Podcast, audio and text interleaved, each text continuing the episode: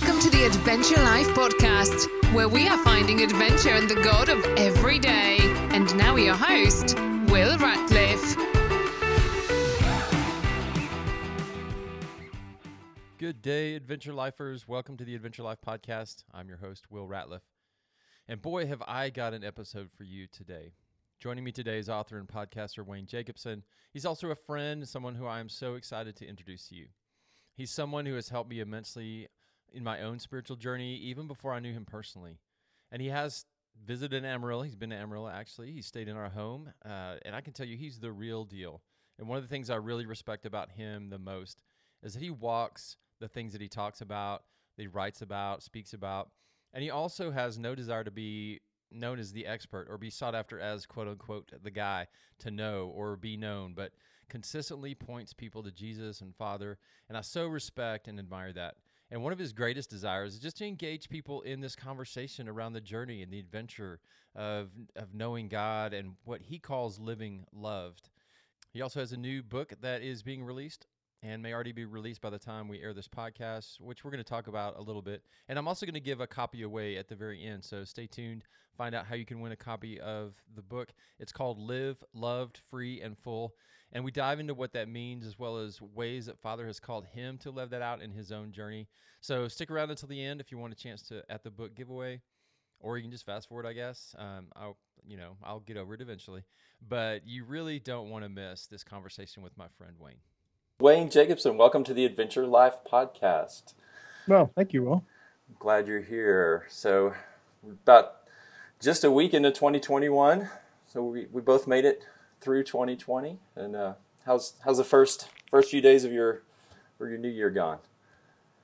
Oh, it's been uh, pretty normal. I'm not a big uh, New Year's guy, so to me, it's just another week as life rolls on. So, all right, well, good. Your fam family good and family's good. Though this week was kind of crazy uh, nationally speaking, but uh, at yeah. the home life here, everything's good. We've stayed COVID free so far, and uh, hunkered down a bit here in California, where it's raging pretty heavily.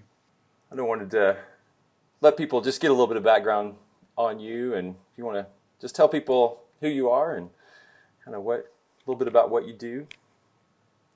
Uh, well, I'm retired, so officially this year I don't get paid for nothing anymore, which is kind of cool. But uh, uh, former pastor, um, last 25 years been writing and traveling and teaching and consulting mostly on themes of learning to live loved, to live in the love of God instead of trying to earn it, to live in the reality of it. Uh, it's a trajectory that has changed my life dramatically. So I, I, blog, I podcast. I mostly the, the most valuable things I do is spending time talking to people and helping them sort out their own journey, how it is that God wants to make himself known to them, how it is they can know that they're loved, not because somebody told them or they read it in a book, but because God wins that in their heart. And then uh, we enjoy the process of what that changes in us, making us uh, more generous people in the world, able to love others more freely as we've been loved. So, yeah, you've got a, a new book coming out that uh, that really addresses a lot of that. The central theme is around living loved. Yeah, I never thought I would do a book like this. The book's called Live Loved Free Full, which is kind of a tagline for Lifestream Ministries, which is uh, lifestream.org is where I hang out a lot of stuff. Um, a college girl uh, put this together for me. A college intern we had hired years back went through my website, culled off a, a lot of the information that had gotten lost to antiquity, and uh, organized them at, at, my request into 365 short little devotionals uh, that were designed to help people lean into more relational space in their day. Instead of being just impacted by what's going on around me and what circumstances are throwing at me and what the world's throwing at me, what my distractive entertainments are throwing at me, to really have a moment to kind of reflect on something about God, His priorities for our life, and how we lean into that space. And I tell you, working on this book over the last year was more of a joy than I thought it would be. It started as a chore. I mean, I got to go through there, make sure I still believe some of this stuff. Uh, and I want to update a lot of it with language I would use now more than language I would use, say, 10 or 15 years ago. And uh, I found myself not remembering some things I'd written that had become more real in my life than when I wrote about them the first time. And so the book was kind of a trek through my past and updating things to the present and left me more in the presence of God and more aware, I say more better said, more aware of his presence than I ever have been. And so I'm I'm really excited for other people to have a shot. And the friends I have reading this book already ahead of its uh, release are are telling me exactly it's doing what I hoped it would do, which is inviting people into a wider view of their world before they start their day, and perhaps see God's fingerprints in it more effectively. So. Yeah, and I've been privileged to to see an advanced copy of the book, and I, you know, what I what I've read is is great, and it's you know so helpful. And I think just you know right now with everything that's going on, the tensions politically, the tensions racially, you know, I can't think of a better time for a book like this to come out because, like you said, there's so much chaos and and just you know just extremism in the world right now. But just to start your day, and it's a devotional book, by the way. Uh, we'll mention that it's there's 365 days of just learning to live in you know Father's love and in more just of that peaceful peaceful space. I know it's been been helpful for me just starting the new year with with some of those readings and and I know it will be for others. Yeah, you don't have to start at January 1. It's not written like it's in order of something. So you can start at any time and just wrap around to the next year. And uh, I hope it's a book that people will treasure from year to year. I, have got friends who are reading it who are already reading, they're writing me back about July and August. And oh my gosh, I couldn't stop, man. There's no way I could eat just one of these a day. And so uh, that that's exciting to me. What's not exciting is I was supposed to have those books on my desk yesterday. The trucking company had assured me they'd be arriving. They did not arrive, and uh, a phone call told me they're actually not going to be here till Tuesday. So, fortunately, my distributor has them, so they're being mailed out to those who pre-ordered them. But uh, I, I haven't seen a copy yet. I'm dying to. I bet. The very beautiful book. We had a great designer on it. The cover is very attractive, and the book it's a hardback with a ribbon in it, so people can hold their place. And I've never done a hardback before, so it's exciting. Yeah, it's a just a really beautiful cover and really beautiful looking book and looks looks nice. I don't have a, a hard copy in my hands either, so I got the I got the PDF version. But yeah, I'm excited to get a copy as well, and and uh, we might even give one away so to to a lucky listener. But um, yeah, I want to dive dive in just kind of that theme of of living loved and what it means. Uh, before we do that, I know you and I go back a ways. We go back a few years, and I don't know if you realize actually how far we go back. Uh, I don't. I, I was I, I, was looking through my Google Drive. I don't know. It was a couple weeks ago, and I found this letter that I had written to you. I think it was back in like 2008 or 2009. Wow. That's so my yeah my my first experience with you was actually I was I was wa- and I remember I was walking through Mardel Christian Bookstore here in Amarillo, and I saw your book. So you don't want to go to church anymore which I think, if I remember correctly, was published around 2008 or 2009, somewhere in there. 2005, actually. Oh, five. Okay. Yeah. So, so I, you know, I saw that book. I read it. It was at a pivotal pivotal moment in my life. Uh, I was in my last year of full time ministry, vocational ministry, and you know, it just really helped put a lot of a lot of words to you know things I was feeling. I know I know you've heard that quite a bit. That you know, you just have a just have a good way with words. And you know there's there's things that people really connect with in your writing. And you know so and i know from then i actually was uh, planning on you know starting and did started you know an organic church. I think i wrote you or emailed you. I just had this you know just kind of this urging to email you and just say hey you know really appreciated the book. You you know really spoke words into you know the things that i was thinking and feeling. And I was just shocked that you wrote me back. That was, and I think it was like in a day or two. And so, one, I'd never emailed an author to really say, "Hey, thank you," but you know, I really didn't expect you to write back, and so that that really meant a lot to me. And then uh, I think you told me to to think again about kind of the thing, you know, those things that I was thinking, but I, you know, I didn't listen, and I, and I pursued that organic church anyway. But things about you know year in kind of fell apart, and you know we, we started looking at different things. Think that's when I revisited think, your writings and also started listening to the God Journey, your podcast, and you know and that has really helped shape and kind of reshape just a lot of my views on God, church, ministry, things like that. Which you know that those had already been forming. God had already been working in those things. But yeah, we go I guess technically we go back about 12 years, you know, 11 or 12 years or so. But then a few years after that, you know, once that organic church kind of folded, then uh, I know you you came out, you you know, spent time in our home, and helped lead a, a men's retreat for me, and so our relationship's kind of kind of grown since then. So it's been it's been fun to see that you know kind of go back read that letter and and see the history of you know just our our friendship and things growing over time. Yeah, and not only a good fr- new friendship out of that trip, I also got a great hamburger, some dive, and uh... yeah. For those of Amarilloans, know Coyote Bluff pretty well. It's definitely a hole in the wall, and you want to make sure you have your tetanus shot before you go. well, I've been trying to get back there, but my goodness, uh, COVID's kept us kind of home homebound here for a bit. So someday, yeah, maybe. Yeah, I know you've traveled a lot before before last year, and now you're doing a lot of traveling via Zoom, a lot of Zooming now instead. I haven't been there since March, and I have not missed it. I've not missed flying. I have lo- I've woken up every day beside my wife, which has just not been true for a big stretch of my life. So uh, there's some real blessings in this uh, pandemic for me. Uh, I know it's a lot of tragedy for people, and I know the stresses it has put on people's jobs and businesses, and feel horrible about it. But uh, I think that's part of, to me, the magic of living loved. Uh, what we've been talking about, because we wake up every day, and there's stuff that's coming at us. It can be a bad relationship. It can be our marriage is kind of uh, not on a good keel. It could be disappointments at work. Could be laid off. Could be not having a job. Could be sickness. Could be a good friend dying. Could be all kinds of things, and not just COVID. Cancers and other things are still affecting people.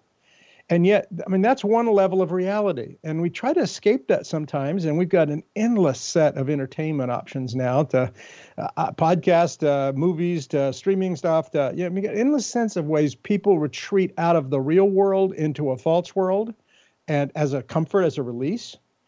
And yet, there's a whole other world that exists around us that our eyes are not tuned to, that our ears are not uh, tuned to as well.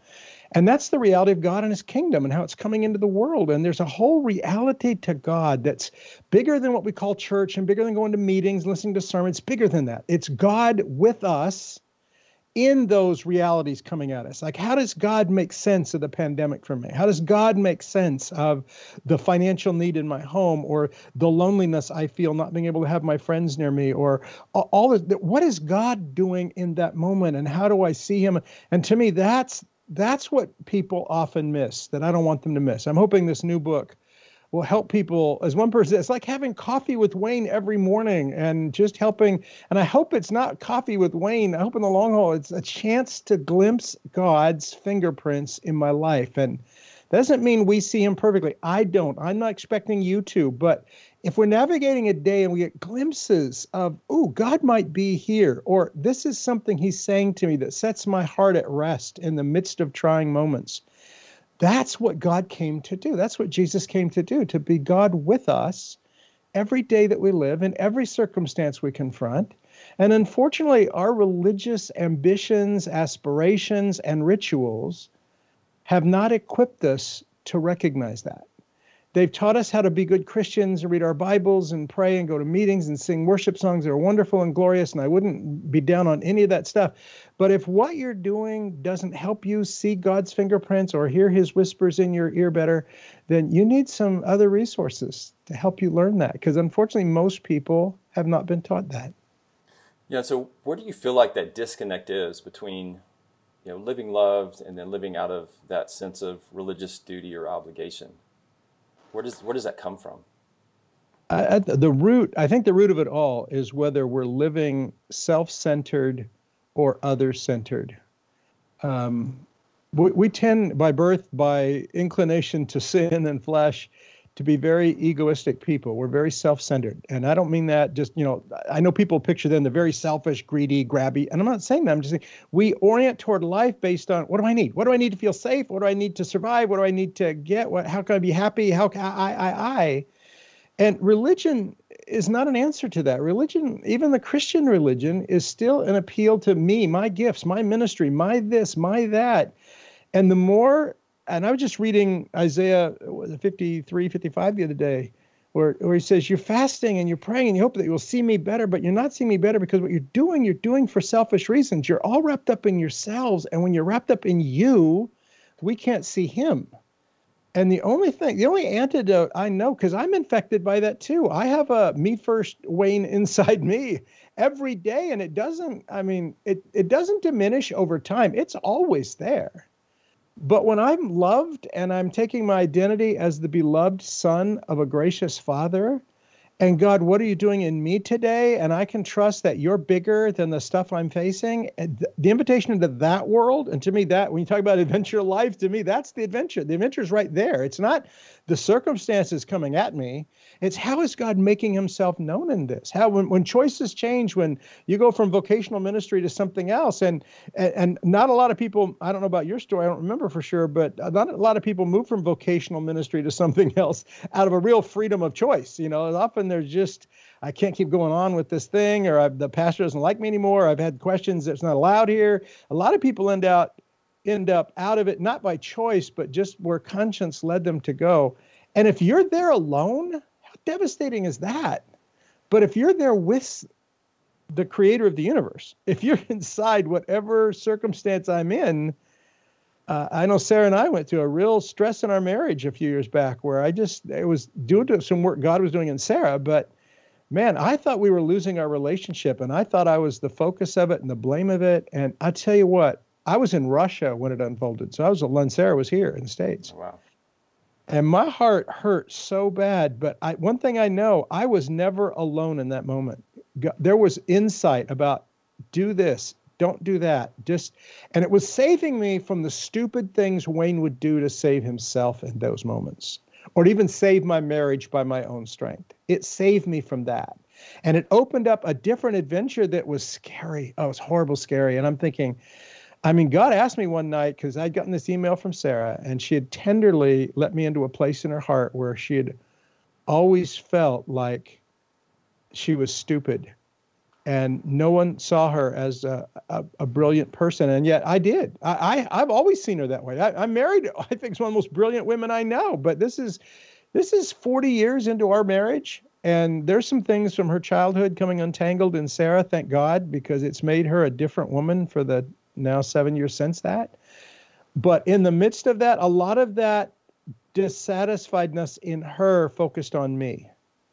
And I remember laying awake in my bedroom in Russia, St. Petersburg, teaching a conference, doing 16 hour days of speaking and being translated, having conversations with people in and out of Russian I get this email from Sarah and I'm devastated. And I wake, I sleep for a few hours because you know midnight over there is like nine in the morning over here. So Sarah's just waking up and she sent me this email and I didn't get it till I got in from the day, and it devastated me. And I went into a very fitful sleep and about three o'clock woke up and I woke up very aware that God was in the room with me and. Uh, he put this thought in my head. He said, uh, If Sarah would only know my joy without you, would you let her go?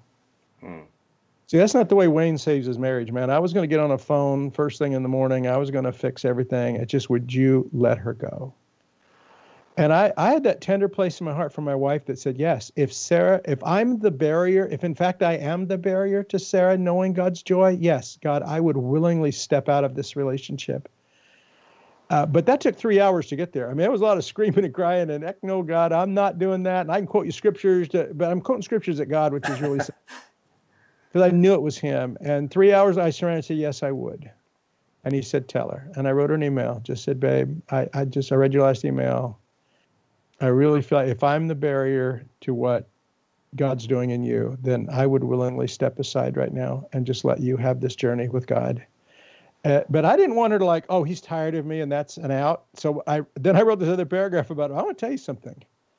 I will never seek love in another human being if this marriage doesn't work, I, I, will always stay available to you and I will die with your name on my lips if we don't find our way back together.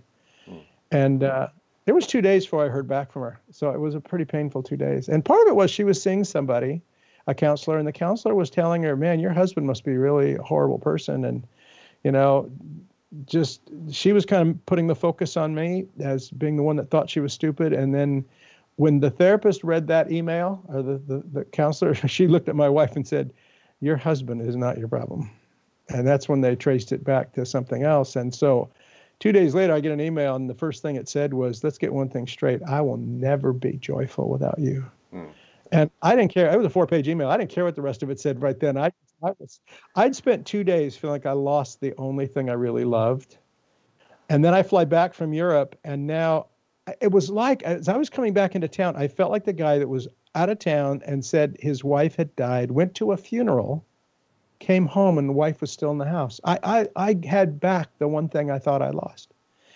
And it has changed my relationship with Sarah ever since. I love her differently. I love her more selflessly, but that was an adventure God invited me on. I wouldn't have been smart enough to work all that out myself. I look back on it going, oh my gosh, what an adventure. But I would never if God hadn't spoken to my heart and said, Would you let her go? and then tell her, this journey wouldn't have happened. And Sarah and I might still be in the same marriage we were before, and it's okay. Uh, we thought it was great. I thought it was great. Uh, but now it's so much greater. And, uh, and I know I love her with less of Wayne's needs involved in the conversation because Sarah's always been good at caring for me. I, Sarah's not a selfish woman, never has been. She will lay down her life. Literally, she will destroy herself because of someone else around her she loves. And she's made choices almost too far that direction. I have been too far that direction. And now she's becoming a more healthy person than our love is. So this is a great adventure. Why wouldn't people want God's help on whatever it is that you're dealing with? Why right. wouldn't you? Yeah, and who can't relate to the, you know, not necessarily to that story, but a, you know, a phone call or an email or new, you know, just devastating news, and then they kind of spiral down into like you you know spiral down into themselves and figure out how do I control this situation? How do I fix this? Instead of you know just inviting God in that space and you know letting and really just checking in and saying you know God what what is your focus here and where do I need to be focused and what do, you know what do I need to to do here so and I think that's what salvation primarily means. I think we made a big mistake 150, 200 years ago. We made salvation about destiny. It's about heaven or hell, and what steps do I need to go through to make sure I get my ticket to heaven punched and I don't have to go to hell, and all that struggle. Instead of, and then we miss the fact, no, God's come to save us right now. The kingdom of heaven has come near. Repent and believe. And salvation is Jesus is with us to rescue us from what the world is doing to destroy us. Destiny will take care of itself in the long run. It's it's not like that has to be the first consideration. We're not there yet. We're not at the end of life right in life now, Jesus wants to be our rescuer. He wants to be our salvation. He wants to save us even from the stupid things I've done to create disaster in my own life. He wants to rescue me from me. And how we got that message thrown off to eternity, and then we've got to just be good people now to make sure we keep our ticket punched. I think we've just cheapened the gospel so much when Jesus has invited us to Know me now. Let me come alongside you, and I will rescue you from all the places you've gotten lost. And I will carve a path for you through the difficulties of the world. And we are definitely in those difficult times right now. He's got a way to carve a path for us through it and wants to walk with us as that happens. And I just tell people if you haven't found that kind of a relationship with Jesus, man, there's nothing more important to do in this pandemic with all the extra time you have than to lean back and say, Jesus, would you teach me how to live inside of you? Yeah, absolutely. And that's, you know, it's funny that you bring that up because I talk about that in episode two. So this will come out, you know, a little, little over, our episode will come out a little over a week. I just talk about, you know, just that life that he gives, you know, he, we believe he, you know, his spirit comes and lives in us. And there's, you know, verses that talk about that in Romans and just, you know, no number of years ago, it just you know those just smacked me in the face. you know, I know I'd read it before, but you know just how those moments when God just kind of shows up and you know hits you over the head with a two by four, as my my dad used to say, and just makes you realize, oh my gosh, you know the Spirit of God lives in me, and I have access to the you know the God who created the universe, who's you know right there, not you know walking by me, beside me necessarily, but you know, within, he's present at every every moment in in every circumstance, and you know, I can I can ask and I can just check in, just say, you know, God, what do you know, what do you have for me today? And so, I, yeah, I talk about just that daily, just that daily living of, and that connection and relationship with Him. It's, you know, so so adventurous and and, and I love that definition of believe because most people are saying, Do you believe? They mean, Do you believe in the creedal statements that Jesus, you know, or the doctrine that Jesus died on the cross for our sins? And, and it's important to believe the truth and know the truth, but believing, the way you just talked about, is when God speaks to my heart, do I believe him? Or do I believe Wayne? Wayne's ideas, Wayne's thoughts. Wayne, I, my life is a constant conflict between this thought that comes into my head that's not Wayne because I know it from the start. I'm arguing with it, whatever the thought is. When God, you know, would you let her go? Um, no, no, I won't let her go. Would you? When I went through a betrayal of a close friend and say, you know, I've got more to teach you if you walk away than if you stay. Now, if I don't believe that statement, if I just, I'm going to fight my way back in. I'm the third of four boys, grew up on a farm. You want to fight with me? I'm going to, I'm in. So Wayne's inclination is to fight. God's telling me to walk away. Now, if I fight, a different set of circumstances unfold in my life that God may have to rescue me from up the road with something else. But right now, He's offering me a doorway into a different way of processing this circumstance. And life is in choosing to believe what he said, that by believing we have life in his name. And I I love that definition of belief. It's not just I believe the right creeds, as important as those are. It's no, I believe him when he speaks to me. And I'm finding that voice of God in my life and I'm leaning into it rather than doing what fear drives me to do, what anxiety drives me to do, what Wayne's best intelligence drives me to do, which almost always only increases the disaster going on. And I love that. Yeah. And we could say we believe something, you know, but I mean, if you break that word down, believe, you know, there's two words, be and really live. It's like we really are what we live. And so, you show me how you live and I'll tell you what you believe. I can see what you believe, you know, just in the way you respond to situations and in the way you react and, and you know, how your life plays out. Because um, we can say all we want, like you said, we can say I believe in these creedal statements, but you know, once stuff hits the fan, we, and uh, you know, life happens, then I can I can tell you what you know I can tell you what believe just by looking at your life, just by seeing how you respond to different situations and that's why being having that sense of being loved is so important because I, there's things that God puts on my heart that I I don't know I'm loved. I won't go down those roads. I can't wrap my head around. I can't wrap my heart around it. But if I know I'm loved and I know this is God, then even when it looks like the dumbest road in the world, I know the one who loves me is inviting me to that. You know, if you and, and Jesus warned us about that. He said, you know, if you're going to save your life, you'll lose it. But if you lose it for my sake, you'll find it. So he's already warning us. Your first inclination is usually going to take you to greater disaster. And yet, if you'll give up saving yourself, if you give up your wisdom, your point, and then in that space, when God makes himself known, and I've always said love is the conduit to truth. If you don't know your love, you'll never hear the truth and you'll never believe the truth. But where you know your love, then you can listen and then you believe and then you'll take the risk and then you'll find out, oh my gosh, it really was a better way to go. But I couldn't see it at the time.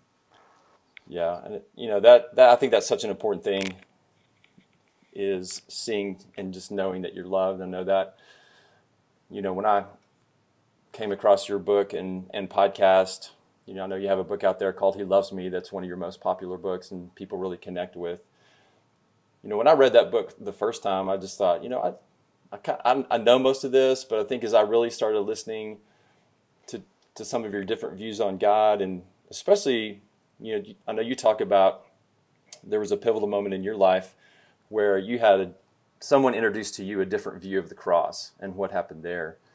And I was just wondering if you could, if you could touch on that, that briefly and, and kind of how that unfolded and how that how that changed in your life to to learning to live more loved, even especially you know in that that view of the cross. In 25 words or less, yeah. It's always it's always hard to talk. I, I can talk about the cross for 15 hours because it just it, it really when I when I used to read about Paul, the only thing I know is Christ and Christ crucified, and the only thing I preach is Christ and Christ. And I just go, I can't, come Paul, branch out, man. There's so many other things to cover. And uh, I think partly because the cross was not good news to me. The cross, as I understood it growing up, was there's this angry deity because of our sin. And he's got to take the purest thing in the world and crush it and kill it and torture it to, to satisfy his justice for me. Now, if that's the story and that's the story I grew up with, I love, I'm endeared to Jesus. Thank you, Jesus, for jumping in the way of that horrible, horrible God and rescuing my soul. But it doesn't endear me to God it doesn't endear me to the Father. And I, that's how I grew up. I grew up with, yeah, Jesus, I'm gonna stay tight with you. I don't want to be in God's presence without hiding behind you, because, you know, God's God just wants to whack stuff, and the only reason He's not going to whack me is because He whacked you instead. And when I was in Australia, I was 42. It was six months after uh, my best friend had betrayed me. It was my co-pastor at a church, and I ended up leaving that. And in, in a real fit of pain, for sure. But I heard these guys talking about the cross as curative rather than punitive, as the father and son conspiring together. And conspiring is kind of a strange word. Most think of it being evil stuff, but they're working together, coordinating together to destroy sin and shame in humanity. And so it wasn't Jesus being punished for God, it was Jesus becoming the atoning sacrifice. So he, who knew no sin, takes sin into himself. He becomes sin itself, according to 2 Corinthians 5, so that in the words of Romans chapter 8, God can condemn sin in the likeness of sinful flesh. So here we've got, instead of, uh, here's the analogy I think a lot of people, uh, I see it if uh, if I'm with you, Will, your house, and you do something to offend me and hurt me, and you lie about me, and it, it, I get angry at you, and then you want me to forgive you, and I was like, well, I could forgive you, but I'm pretty angry. I need to satisfy my justice first. But here's what I'll do: instead of punishing you, I'll go get my 33 year old son, and I'll get a baseball bat, and I will beat him to death. I will take out all my anger for you on him, and then I come back to Amarillo. Are you going to want to be friends with that?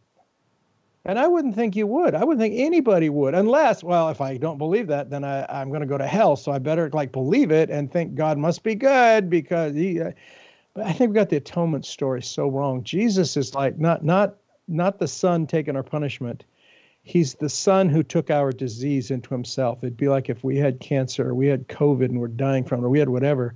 He takes our disease into himself. And now the love of God in the form of wrath but that wrath isn't even what we think it is. We think wrath is God just gets really mad and has to kill stuff. Wrath is the love of God at its most extreme so that it can kill the sin that destroys us. It's the full weight of God's being brought against that which destroys the object of his affection. So wrath is directed at ungodliness, not people, not us, at sin in us. So Jesus takes takes our sin and God is the antidote. He's the chemotherapy. He's pouring that love in the form of wrath that destroys sin in the likeness of sinful flesh. When I heard that story, I went, oh my gosh, is that true? Because I've never been taught that. 42 years, Bible believing university, you know, pastoring for 20 years. I've never heard this story. It can't be true, obviously.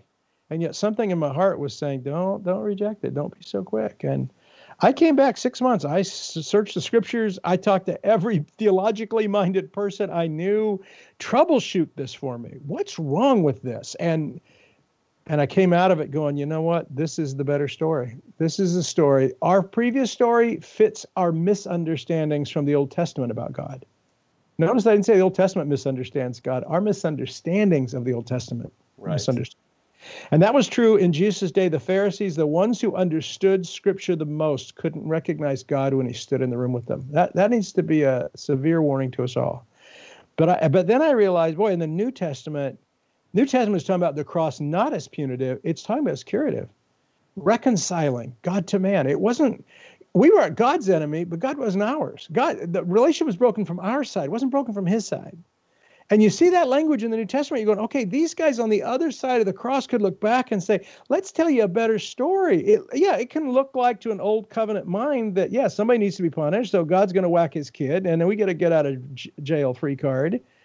But from the other side of having our shame resolved in the cross of Jesus Christ, and now we can, with confidence, come before the throne of grace and know God and be aside Him as a, as a, as a friend to the transcendent Creator now that's the good. That's why Paul could say at the end of his teaching on the cross, Romans chapter eight. Now I know that nothing separates me from the love of God. I used to read that going, I don't get that because I get how Jesus loves me.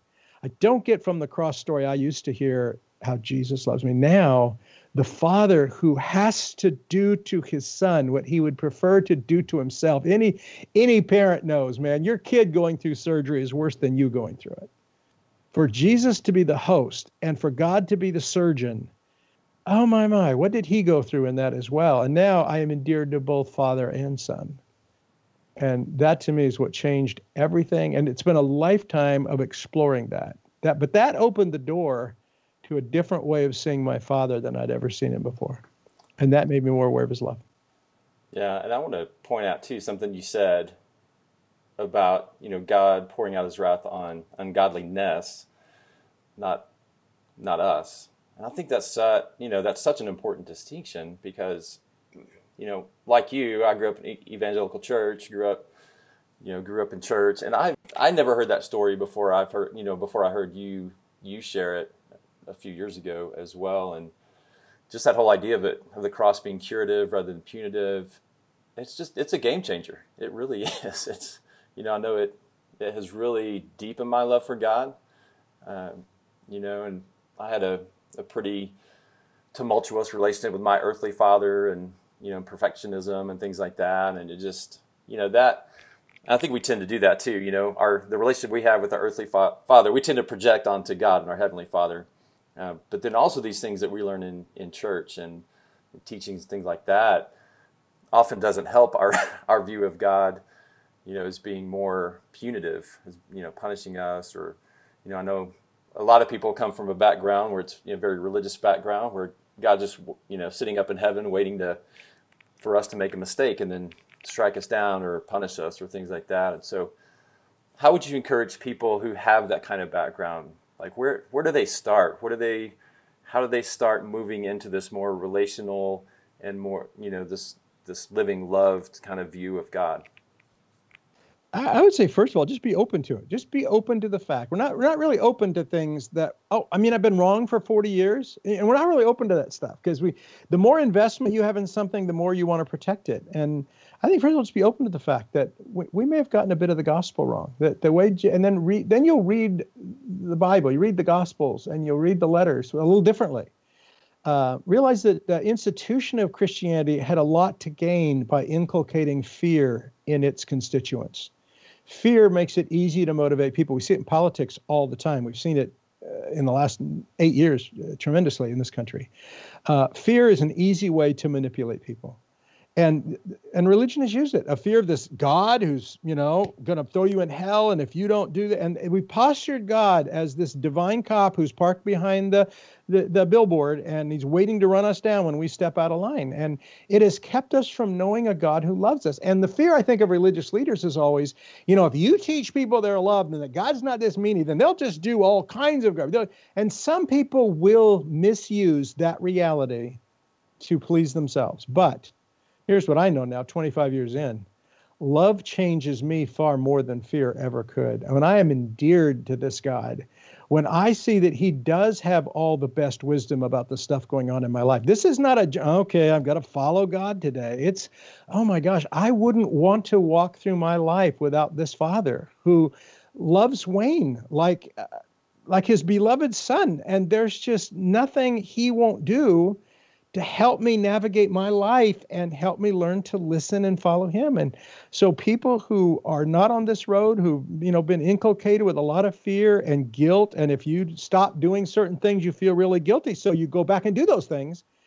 I'm saying lean out of the guilt space lean out of the fear space. Begin to at least be open to the possibility that when Jesus said that I, I love you, my Father loves you, and I want you to learn to live in our love, the, the, that was a new command, right? New command I give you love one another as I have loved you. So love comes first from Him. John was real clear about that. Love doesn't come from me, it comes from Him.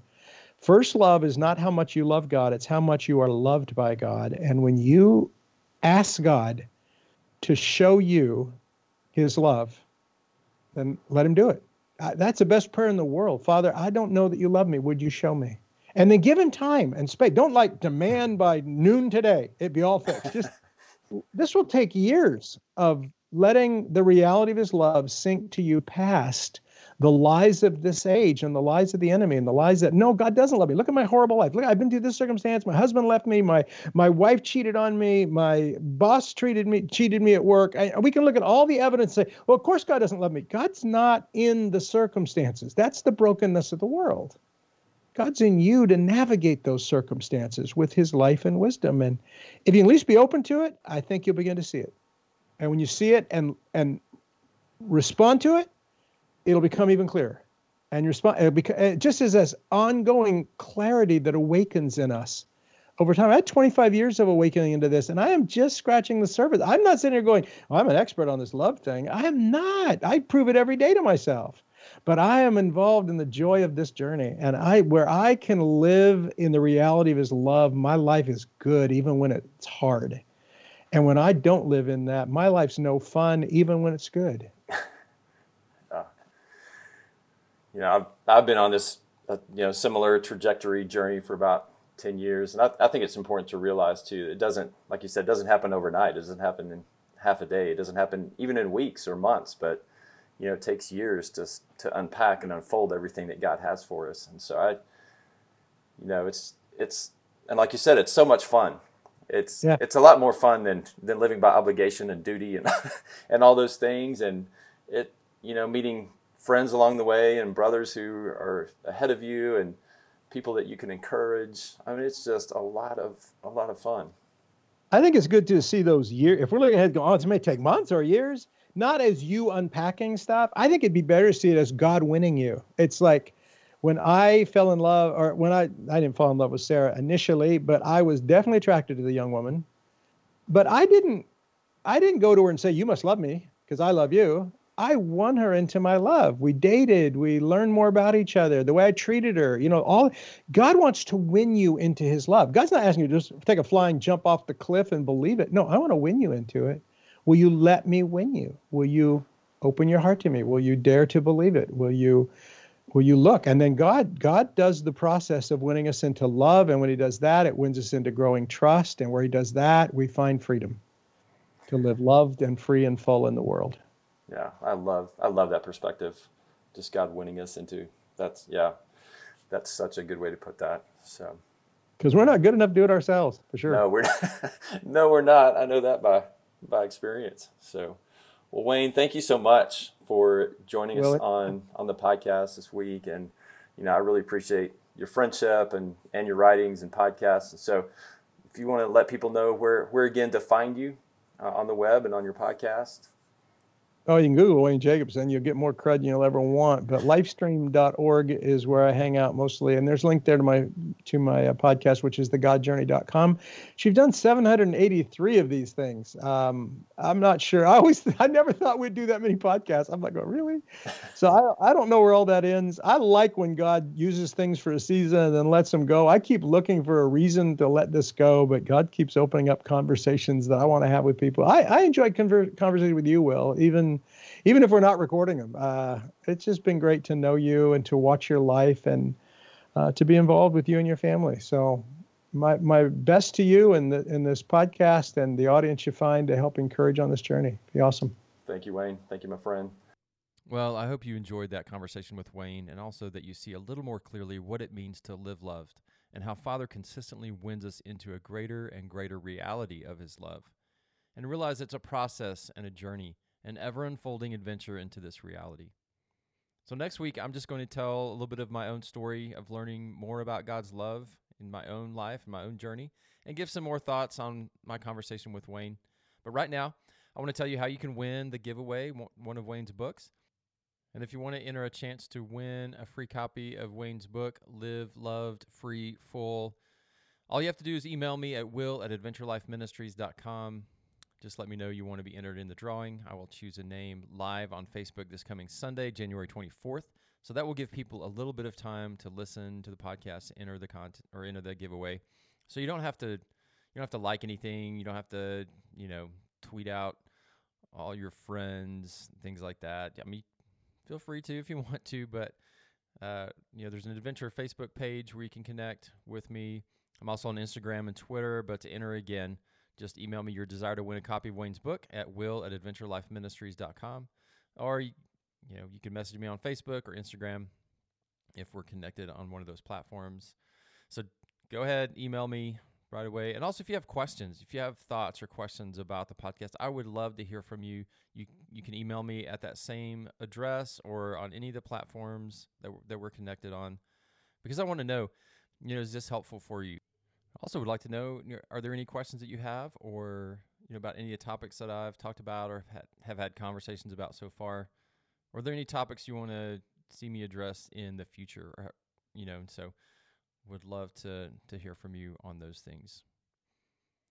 But until next time, my friends, I just pray that you know, without a doubt, that God loves you and that you walk in that love this week. And until next week, my friends, Enjoy the journey.